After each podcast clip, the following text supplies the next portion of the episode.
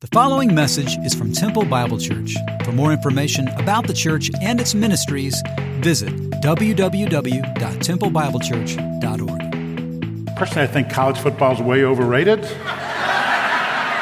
Except for the Crusaders, right, guys? There we go over there. Yeah. Beat the number six or four team in the nation, just throttled them.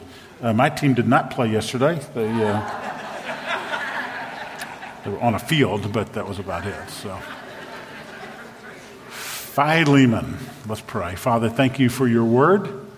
And uh, we have worshiped you in song, and now we pray that you would teach us and let us be doers of the word, not merely hearers, as we tackle a difficult subject, subject of forgiveness. In Christ's name, amen. You ever see something and scratch your head and think, really? I mean, I'm really seeing that, that really happened? Uh, if you Google up, don't do it now, but if you Google up redneck inventions, you'll scratch your head and you'll go, really? And so these are some of the things you'll see if you Google up redneck inventions. That's a great idea right there, I'm telling you. Okay? Hey, here's a great idea right here, too. I mean, you just get a picnic table, put some stuff under it, and away you go. And uh, here's a better invention right there. Look at that. You get a teething ring and a baby chair all in one, right? I mean, sometimes you scratch your head and you go, Really? I mean, really? And when you come to the book of Philemon, you scratch your head and you go, Really? Philemon was awakened by a commotion. It was a commotion outside his window. He wasn't sure exactly what was happening, but as he pushed open the shades, he finally got a glimpse of what was taking place. You see, there were a group of people gathered around. They all worked for him. Uh, some of them were slaves that he owned. And as they gathered around, what Philemon overheard was that Onesimus was missing.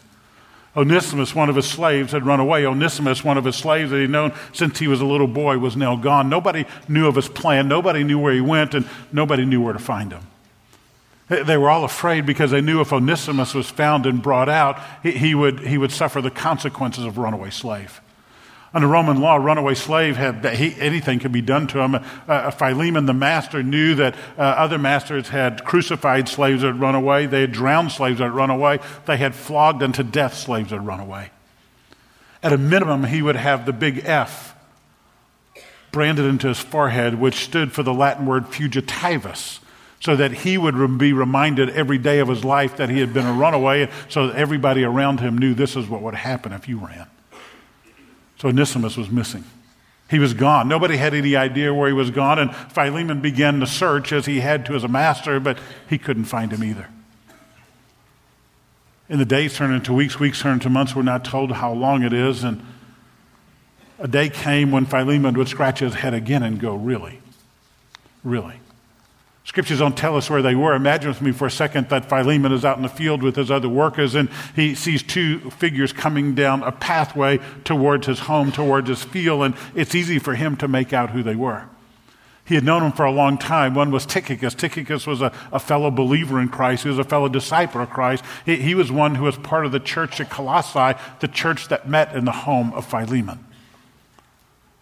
He knew that was Tychicus, and as he looked more closely, he recognized the gait of the other man. He had known him since birth. It was his runaway slave, it was Onesimus. And he began to scratch his head and he said, Onesimus is not in change. And why is he with Tychicus? How, how did they find one another? Why is he coming back? And uh, uh, why is he not coming kicking and screaming? And why is he not dragging him along in bondage? And why is it that he's here? And as Philemon began to look, they came closer and closer and closer, and his mind was flooded with a thousand questions. What would he do to Onesimus, his runaway slave? How would he treat him? What would he do with him? He had been one, one of his closest confidants when it came to those who worked for him. How would Philemon treat him, and what would he do?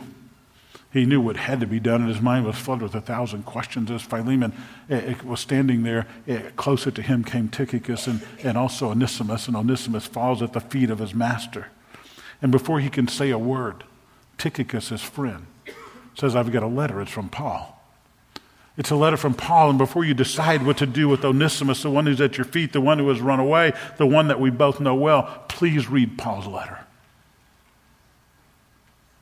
I imagine as he read that letter, he scratched his head and went, Really?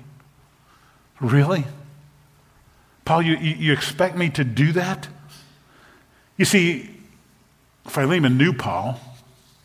The church at Colossae met in his house, and he knew who Paul was, and perhaps he had been led to Christ by Paul himself, as I'll show you in a few seconds. And Tychicus handed over to Philemon a letter that would give him some instructions. If you were Philemon, what would you do? We're going to unwrap this letter in a second and read it. Because in your hands right now, that app that you have on your phone, that Bible you hold in your hand is the very letter that Paul wrote to Philemon. In your hand right now, you hold the very letter that Philemon would receive from the Apostle Paul. And I want you to think for a minute of what it had to be like. Imagine you are Philemon. Imagine you now have to deal with the request of the apostle. You're living in the first century. You're a slave owner. Doesn't make it right, but you're a slave owner. And now the apostle is going to make a request. You're going to scratch your head and go, Really? And as we look at this, we see the unfolding of a real life drama. This is not some made for TV movie. This is not a Hallmark or a Lifetime original, if you will. But, but this is real life drama. It's the drama between a slave owner, a runaway slave, a good friend who's a godly man, and a letter from the Apostle Paul. And that's what you hold in your hands.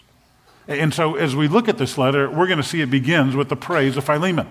If you look at the very first verse, Paul identifies himself as the author, and he says, Paul, a prisoner of Christ Jesus. Paul is in prison in Rome. And Timothy, we know who Timothy is. He's a young pastor, he's a protege of Paul. To Philemon, our beloved brother and fellow worker, he says, Philemon, uh, we know you're a brother, we know you're a fellow worker, we know you're a servant. And to Apphia, our sister, who must be Philemon's or may be Philemon's wife, Archippus, our fellow soldier, to the church that meets, circle the next word, in your house. Philemon, we know the church meets in your house, and so we would assume Philemon is a godly man the way that Paul appeals to him. And Philemon may have been a wealthy man that the church was able to meet in his house. We're not sure, but we know that's where the church meets, the church in Colossae. And Paul praises Philemon. He says, I thank my God, verse 4, always making mention your prayer, in my prayers because I hear of your love and I hear of the faith which you have towards the Lord Jesus and towards all the saints. And he's saying, Philemon, I know you're a good man, you're a godly man, you love Jesus and you love people. And he's praising Philemon for the man that he is. And if you look at, at verse 7, he says, Philemon, you refresh many people. People come to you and they're, they're refreshed by you. I've come to have much joy, much comfort in your love because the hearts of the saints have been fresh, refreshed through you, my brother. And so as Paul writes to him, he, he says, we, we, we, love you, we care for you. We, we know that you are a fellow servant of Jesus Christ and we're grateful for the many that you've refreshed. And Paul's praise is promised by a plea, and Paul is going to ask Philemon to do something that Paul's going to scratch his head and go, Really? Really? And the plea of Paul is found in verses 8 through 17. In those verses, uh, Paul says, Therefore, because of who you are, therefore, because you've refreshed many, therefore, because you are a follower of Christ, therefore, uh, because you are one who loves the saints, therefore, I have enough confidence in Christ to order you to do this. He said, I could pull my apostolic card and say, You have to do this and command you to do it, but I'm appealing to you rather in love, brother. By the way, that's a great example of how we are to lead others. We are to love others. We're to love the truth in others, not beat the truth into others. And Paul says, I, I, for love's sake, I, I, appeal to you. And I imagine that you're Philemon in a, for, for that moment, you're reading this letter for the first time. You've got to be imagining, what is Paul appealing to me for? Why is Tychicus here? And, and why is Onesimus here? And why is he handing me this letter from Paul? And, and what's this about? And I imagine his, his eyes fell down a little bit on the letter and he saw the name Onesimus. So that's what this is about. So that's what this letter is about. And, and as we read it, he says, I appeal to you. Look at this in verse 10. I appeal to you for my child whom I've begotten in my imprisonment. What? My child? Begotten in imprisonment, those are words of new birth, those are words of new life. And in Paul's handwriting, saying, Hey, I, want you to know Onesimus ha- has been born again. Onesimus has been regenerated. Onesimus has been begotten. I'm in prison. He found his way to me in prison. We don't know how. We don't know if maybe he was arrested as a runaway, cast into prison in Rome, and met Paul there, or if he looked up Paul, or if he found Tychicus, who you may have known from their relationship with Christ. We don't know how it happened. But what we know, he's a different man. He's a changed man. He has found the truth of the gospel. He's met Jesus. And so Paul appeals to Philemon, the master. And he says, Hey, I want you to know. Onesimus is now one of us. Onesimus has changed. Onesimus is, is now, uh, he's now my child. I've begotten him. If you have the NIV, it says he became my son in prison. So somehow he found Paul in Rome in prison. Details are not given to us, but, but now he's a new creature in Christ and he's a different man. He's a changed man. And we don't know what Philemon's thinking. Philemon may be thinking, well, that's the oldest game in town a jailhouse conversion. I mean, really nice, Onesimus. That, that, way you don't get your just due. Therefore, now you've got the apostle interceding for you. And We don't know what Philemon thought. The scriptures don't tell us. What we do know is that Paul says he's a changed man, he's a different man. And not only that, in verse 11, he says, he was formerly useless to us. And I imagine Philemon clucked his tongue and said, You bet he was. He was useless. He ran away. I had to hire somebody to take his place. He was useless. I had a harvest to get in or, or, or a crop to plant. We don't know the timing of all this, but it, Paul says he was useless, but not anymore. Now he's useful. Look at rest of the verse. He says he's useful to you and to me. He's useful to both of us. He's a changed man. Uh, Philemon, I want you to know that Onesimus, your former slave, the one who's run away, he's a totally different guy. He is now useful. And if you're Philemon, you'll be scratching your head and saying, What? Really? Imagine Philemon's head is spinning at this point in time. Because Paul now says this, I've underlined it in my Bible, I've sent him back to you in person. And maybe it hits Philemon now. No chains, no ropes, no bondage. He's coming on his own accord. He's not being dragged here. He walked alongside Tychicus. Uh, he, he came on his own accord. Paul sent him back. He knew the consequences of being a runaway slave. He, he knew what awaited him when he came back, but he willingly came back. Paul sent him, and he's coming back. And he said, I sent, sent him back to you in person like I'm sending my own heart. Paul trusts him. Paul loves him. In fact, he goes on and he says, I, I, wish to keep him with me in your behalf that he might minister to me in my imprisonment for the gospel. He's saying, I want you to know that Onesimus, uh, uh, he's come along and he's ministered to me. You can't be here, but he is. You can't be here, but he is. And then he says, But without your consent, I didn't want to do anything that your goodness should not be, as it were, by compulsion, but of your own free will. He says, I knew the right thing to do was to send him back to you. By the way, Paul is no, obedient to the scriptures. He knew it wasn't right for him to keep him. He had to send him back and resolve things. There needed to be a resolution here. He wasn't going to lord it over Philemon. He's sending him back to deal with the issue. He didn't sweep it under the rug and send him a letter and say, by the way, I, I've got Onesimus. But he sent Onesimus back to be reconciled to Philemon.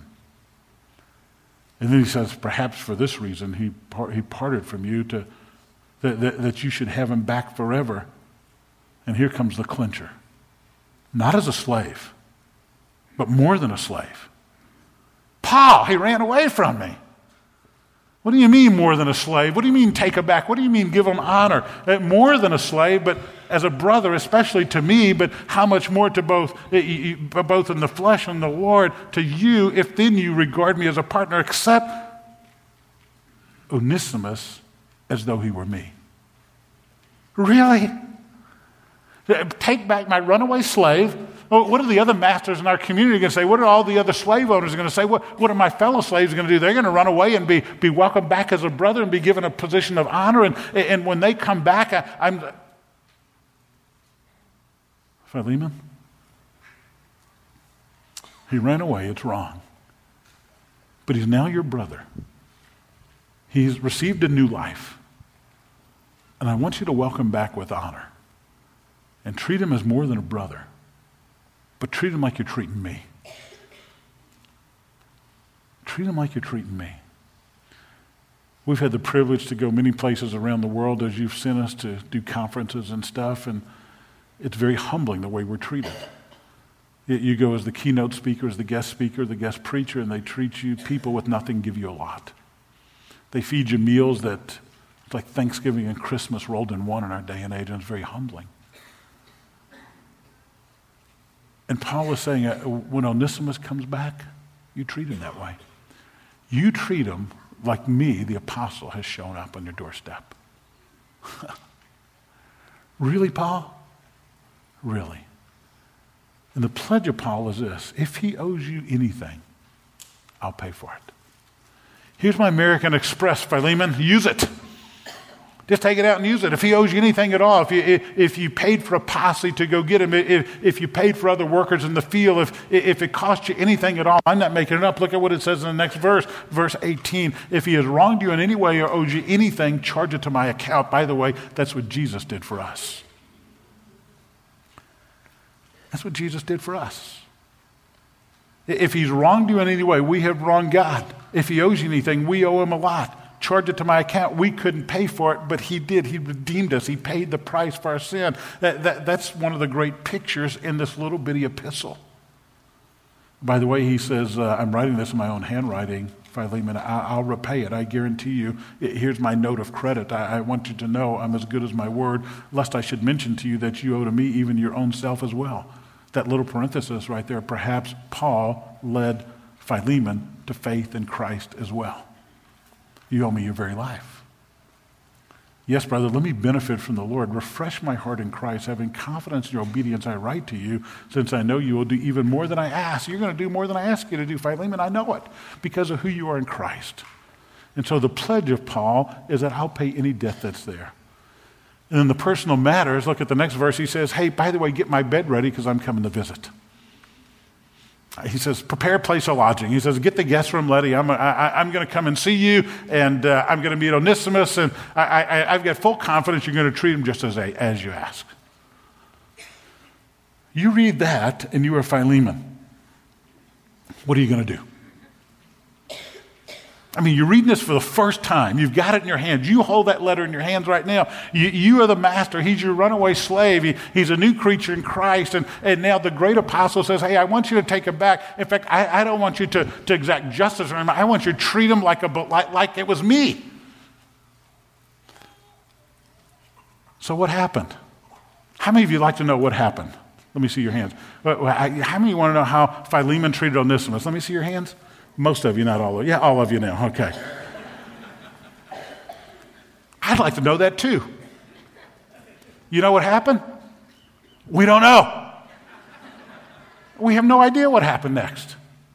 It's not anywhere. Church history doesn't tell us, the Bible doesn't tell us. We don't know what happened. So you can close your Bibles, turn off your phones, and we'll go home. At 11:45, you know that's not going to happen.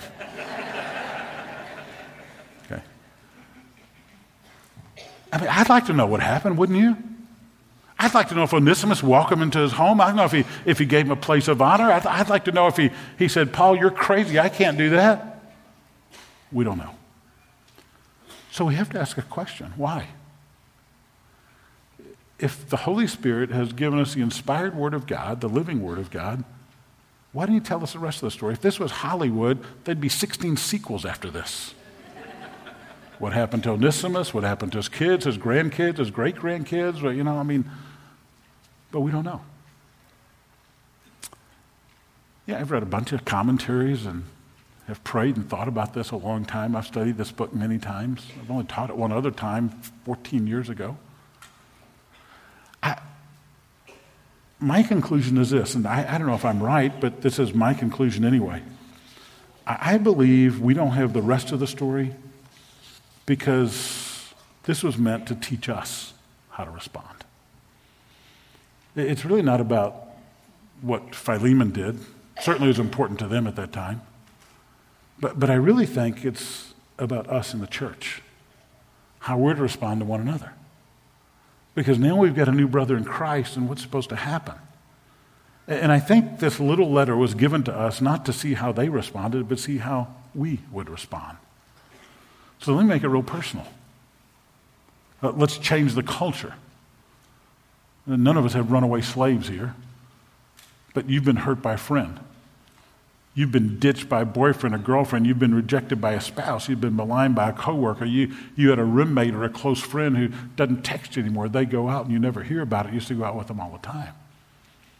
You're deeply wounded. Maybe it was a, a son in law or daughter in law who stole your, your daughter or your son, and you never hear from any of them again. You've got grandkids you've never laid eyes on. You've got somebody you roomed with your first year of college who won't even talk to you your second year at the university. You, you, you, you, you've been hurt deeply. How should a Christ follower respond? How are we to live out the gospel?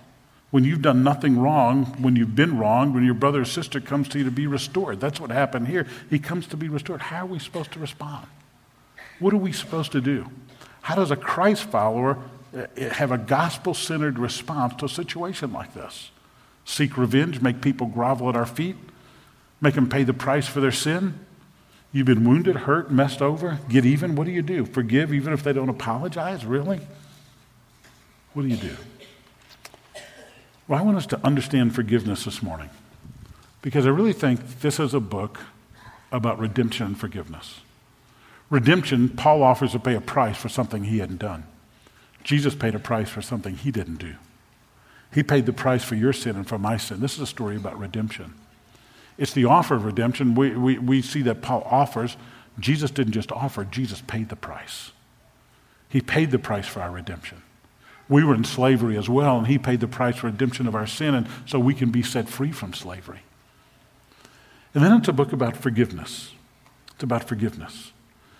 And as I have studied forgiveness, I would say if you've been at TBC for any length of time, one of the things that Gary DeSalvo talks about over and over and over is forgiveness. Forgiveness, first of all, on the vertical, the vertical between us and God. And once we've been forgiven, it must take place in the horizontal with others. And so I just want to take the few minutes we have and talk about the topic of forgiveness because redemption, forgiveness are two themes of this book. Let's begin by talking about unforgiveness. If you decide to live a life of unforgiveness towards someone who has hurt you, you, you will incur two things. First of all, you will live in bondage. You will live in emotional bondage, spiritual bondage, and maybe even physical bondage. Sometimes our body keeps score when we begin to live this way, but for certain, you will live in spiritual and emotional bondage. If someone has harmed you in some way and you choose to live a life of unforgiveness, you will end up in a prison cell. It's a prison cell of, bond, uh, uh of, of, it's a bondage, it's a prison cell of unforgiveness. You will choose to either be a prisoner of your past or a product of your past. You will choose to walk in unforgiveness or you will choose to stay in this prison cell. And some of you right now are in a prison cell. Somebody has hurt you, somebody has maimed you, somebody has turned their back on you, somebody has done something towards you, and you refuse to forgive. You are like a pit bull on a bone. I mean, you are not going to give it up. And the result of that is you end up living your life in bitterness. In fact, when we walk in unforgiveness, it's really like drinking poison and hoping the other person's going to die. I mean, that, that, that, that's what unforgiveness is. You drink the poison and you think somebody else is going to die. Paul says this Brothers and sisters, I do not consider myself to have taken hold of it. One thing I do, forgetting what's behind, straining to what is ahead, I press toward the goal to win the prize for which God has called me heavenward in Christ Jesus. If we as a church, if we as a church, if we as individuals recognize, yes, I've been hurt, yes, I've been abused, yes, I've experienced these things, but the reality of it is I've got to put behind me, I've got to keep my eyes on Jesus and press ahead. That's how you will deal with forgiveness and not live in bondage. I meet a lot of people in prison cells. And they're not behind the walls of the places in Gatesville, but they're in the prison cell of unforgiveness. And I pray that you'll get out of that prison cell. Mark Batterson in The Wild Goose Chase wrote this So many people are prisoners to two or three experiences in their past, or maybe it's many more, I would add. A tiny seed of bitterness turns into a forest of unforgiveness. And what so many people fail to realize is that their unforgiveness doesn't hurt the person who hurt them, it simply compounds the pain in your own heart. We think our unforgiveness will somehow cage the person who hurts us, but it only cages us. When you walk in unforgiveness, you place yourself in a prison cell. And some of you have been hurt deeply, I know it. Many of you have picked up Bev's book and read it, Return for Joy. And she talks about being in this prison cell, but uh, she's got a chapter I, I reread this morning actually on forgiveness, chapter 8, and it has to do with with making sure that you don't live in unforgiveness, but you walk in forgiveness and worship. Secondly, if you decide to live in unforgiveness, not only will you be embodied, but you'll become bitter. You'll become bitter. You and I have all seen bitter old people, haven't you? Bitter old people. I mean, their faces look like they could be the frontispiece for the book of Lamentations. I mean, I mean, they just live bitter. Sarcasm is the way they speak to people, anger is the way they deal with life. They become bitter. In Hebrews, the author of Hebrews says this See to it that no one falls short of the grace of God, and that no bitter root grows up to cause trouble and defile many. You see, if you let that root grow deeper and deeper and deeper, it's harder to yank it out. I told you that uh, a while back I was trying to pull out a plant that had grown too big and the roots had gone down, and uh, Bev came by and said, If you'd done that when that plant was smaller, it'd be a lot easier. Yeah, it would have been. Same thing with bitterness. You let that root sink down deep, and it becomes more and more difficult to yank out. You got a root of bitterness in your heart?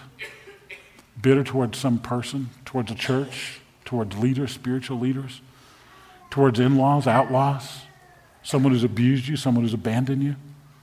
The scriptures say if you don't deal with it, you will have a root of bitterness that'll go so deep into your heart that you'll forget the grace of God. You'll fall short of understanding the grace of God. And so if you decide to live in unforgiveness, you end up living your life in bondage and in bitterness. Here's a bitter ad for you Craigslist. Wedding dress, size 8, worn once by mistake. Wow. That speaks of pain. That speaks of bitterness. What about you? Latching on to something you can't let go, I'm here today to invite you to let it go. Be kind and compassionate to one another, forgiving each other, just as in Christ God forgave you. You are forgiven everything. And so we have to forgive everyone. John MacArthur said an unforgiving Christian is a contradiction in terms. Unforgiving and Christian don't go together. And I'll talk about that in a second. So, Pastor Gary, what, what, what does forgiveness look like? When I look at the New Testament, forgiveness involves at least four things. If you look at the particular word, aphiemi, that's used over and over in the Greek text, forgiveness involves four things. First of all, it involves canceling a debt it involves canceling a debt. The, the, the, word for forgiveness, the word uh, and I'll just read to you it, forgiveness means to release or set free. It's used of the cancellation of a debt, the release from a legal obligation. Forgiveness is a conscious decision on the part of the offended party to release the offender from the penalty and guilt of the offense. It means to, to cancel a debt. That's what it means. And that's a difficult thing to do when somebody has wounded you, when somebody has hurt you, when somebody has maimed you. But until we cancel that debt, we'll never have the freedom, we'll never be out of bondage, and we may have a root of bitterness. What Paul offered to do for Onesimus was to pay off his debt. What Jesus did for you was to pay off your debt. Peter came to Jesus in Matthew chapter 18, and you're going to remember the story because Peter goes to, to Jesus and says, Lord, how many times should I forgive someone? Up to how many times? Seven times. And Jesus says, No, Peter, I tell you, you should forgive how many? 70 times. And Peter, you forgive 490 times and you can stop. Not what he's saying. Peter, you forgive and you forgive and you forgive and you forgive because a forgiven person forgives. That's what he does. That's what she does. In fact, Peter, let me tell you a story, Peter. There was a slave who owed his master this insurmountable debt and he couldn't repay him. And the master brought the, prison, the, the slave in and he said, I'm going to cast you into the debtor's prison. And, and, and the slave begged him. He said, Don't do it, master. I'll be separated from my family. And so the master did an unbelievable thing. He forgave him his entire debt. If you looked at that debt to what it equals today, it was over $14 million. Just forgave it. We need that master to oversee the indebtedness of America right now, which is $14 trillion. But that slave who'd been forgiven this great debt then turns to a fellow slave who owes him 30 days' wages. And in the midst of that, he turns to him and says, he says, let me work it off, let me pay for it. And he says, no, and he casts him in a debtor's prison. He had been forgiven this great debt, then turned and found a guy with a little debt and wouldn't forgive him. And the point that Jesus makes in the parable is that man doesn't understand true forgiveness. Because when you understand how much you've been forgiven, the debt of sin, you will forgive and forgive and forgive and forgive. It doesn't stop because of how much we've been forgiven. A forgiven person forgives. Secondly, it's not only canceling a debt, it's releasing resentment. In Genesis, the last 20 verses of the 20 chapters of Genesis, the story of a guy named Joseph. Joseph is beloved by his dad. He's favored by his dad. It's a great example of what parents should not do, but he's favored by his dad over his other brothers. And so the brothers become mad at Joseph. They're angry at Joseph. They can't stand Joseph. They're jealous of Joseph. And so they decide to sell Joseph into slavery. They were going to kill him, actually, but an Egyptian caravan comes by. And so they sell Joseph into slavery. Joseph becomes a slave of Pharaoh, but he rises up through being able to interpret dreams, interpretation given to him by God's grace. And Joseph rises up to become prime minister. One of the dreams is about famine famine that's coming. And so Joseph warns Pharaoh. They save up years of food. And so all the other nations have to come to Pharaoh and to Egypt to get food. One day, Joseph's brothers who sold him into slavery show up and they're starving. They want food. Joseph recognizes them. They don't recognize Joseph. He looks like an Egyptian, not a Hebrew. Eventually, Joseph has a series of events that takes place. Eventually, Joseph's brothers, his father, and his youngest brother Benjamin all come back to Egypt, and Joseph treats them like royalty. The, the Pharaoh hears what's happening and he, and he, allows him to, or Potiphar hears what's happening. He, he gives him great gifts. He gives him great honor. He, he, gives him a great place to, to live and he gives him food and everything else. And Joseph is royalty. He treats his family like royalty. But then daddy dies. And when daddy dies, the brothers get afraid. Maybe Joseph did this just because of daddy, and now Joseph's going to get even with us. He's going to extract some revenge from us. And can we really trust Joseph? And Joseph's heart is broken. And in Genesis chapter 50, verse 20, we read these words Joseph says, You intended to harm me, but God intended it for good to accomplish what's now being done, the saving the lives of many. He said, What you did was wrong. There's no question about it. You meant to harm me. You hurt me deeply. You sold me into slavery. You wanted me dead. He's not saying this is okay. He's not excusing their sin. You excuse, you know, 11 year old boys that burp at the table at lunchtime like our grandkids did yesterday. You do that. You excuse people whose cell phones ring in church one time.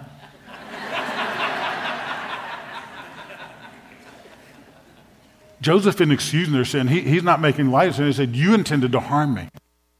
But God can take that and bring good out of it. And He's saving lives because of it. So you were hurt. Joseph released that resentment. What about you? I'm convinced one of the most difficult places to do it's in the home. Our husband hurts us, our wife hurts us, our kids hurt us, our in laws hurt us, daughter in law, son in law, whoever it might be, and it's hard not to become bitter. We want to get even. This lady writes uh, One of my customers is checking out. I asked her the question we always do cash, check, or charge. Uh, as I was folding the items that she was about to purchase, she was fumbling for a wallet when I noticed a remote control for a television in her purse. I thought that was odd, so I asked her, Do you always carry your TV remote? Uh, no, she said, but my husband refused to come shopping with me. I figured this was the best way to get even with him. Ladies, I am not encouraging that at all.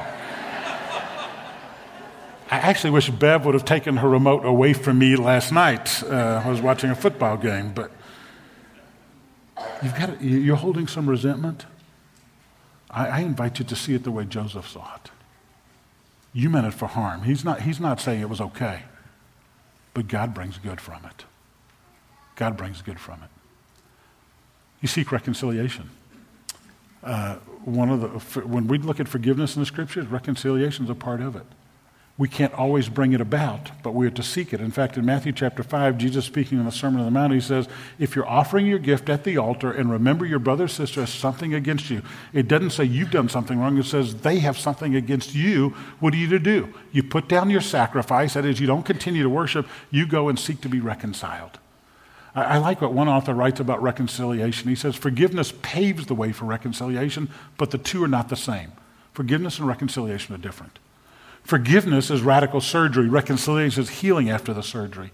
Forgiveness is canceling the debt. Reconciliation puts debt free lives back together. Forgiveness is a decision to release. All these definitions I just gave you. Reconciliation is an effort to rejoin. Our attitude towards reconciliation may reveal the sincerity of our forgiveness. If we say an absolute no to the possibility of reconciliation or resuming the relationship, we may be harboring resentment that the Holy Spirit wants to purge. When we forgive another person, we're entrusting that relationship to God. We must also be willing to consider His plans for the future that relationship. There are situations in which forgiveness will be naturally followed by steady progress towards reconciliation.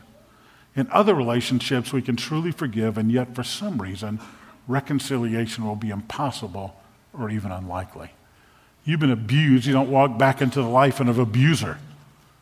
But, but what you do is you, you forgive, and with that reconciliation doesn't take place, or if you try, you still have boundaries. You still have boundaries. He's not saying that. But you seek reconciliation. And the final point is that forgiveness involves canceling a debt, releasing resentment, seeking reconciliation, remembering to forget. That's what God does for us. As far as the east is from the west, so far He has removed our transgressions from us. We don't bury the hatchet and keep the map. We, we don't get historical all the time. We don't say, Yes, I forgive you, and then we bring it back up week after week, month after month, year after year.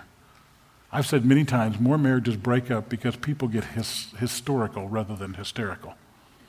Get historical, they never give it up. C.S. Lewis said this You will never forgive anyone more than God's forgiven you. Not going to happen because He's forgiven you of everything. So, worship team, would you guys join me? What do we do with this? For some of you, you need to extend forgiveness to people you've hurt. You've hurt other people.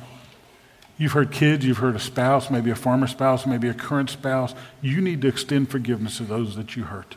You need to send a text message, an email, make a phone call, or show up at somebody's doorstep and, and, and extend forgiveness to somebody you've hurt. You've hurt them deeply. It's, it's not too hard to say, I'm sorry. In fact, I want you to practice that with me. I want you to say the words, I'm sorry. Would you do that with me? I'm sorry. Let's try it one more time. I'm sorry. Now, was that so hard? Was that so hard? Do you remember the guy who said, I, I, I, I married Mrs. Wright. I just didn't know her first name was always.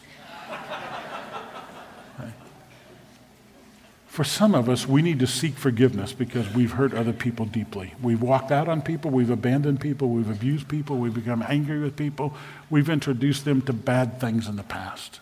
And we've never gone back and said, I'm sorry. It's, uh, you, you, can call that person and say, Hey, I'm a new creature in Christ. Old things have passed away, new things have come. I want you to know I'm sorry. Would you forgive me?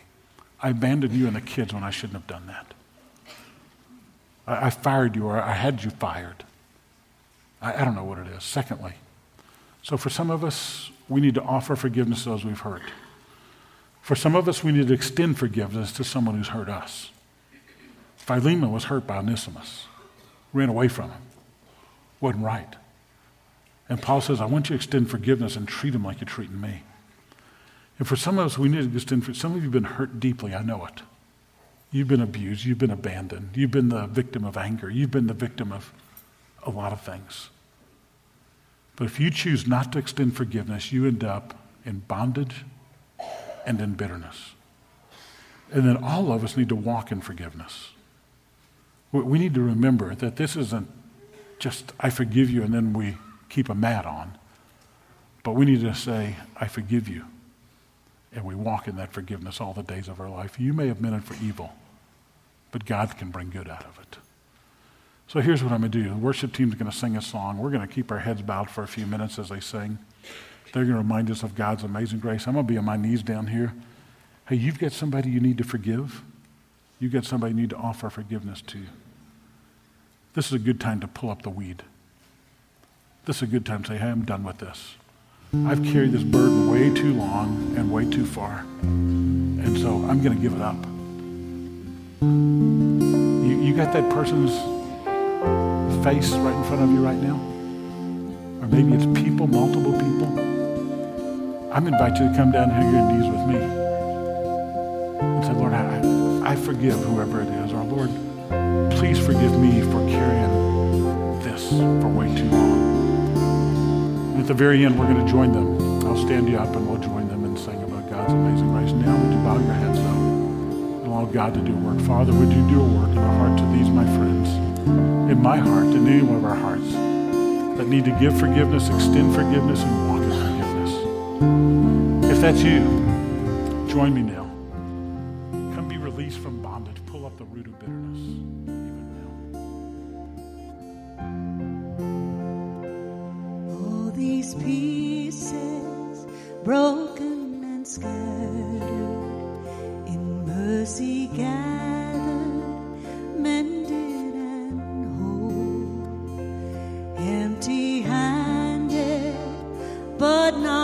was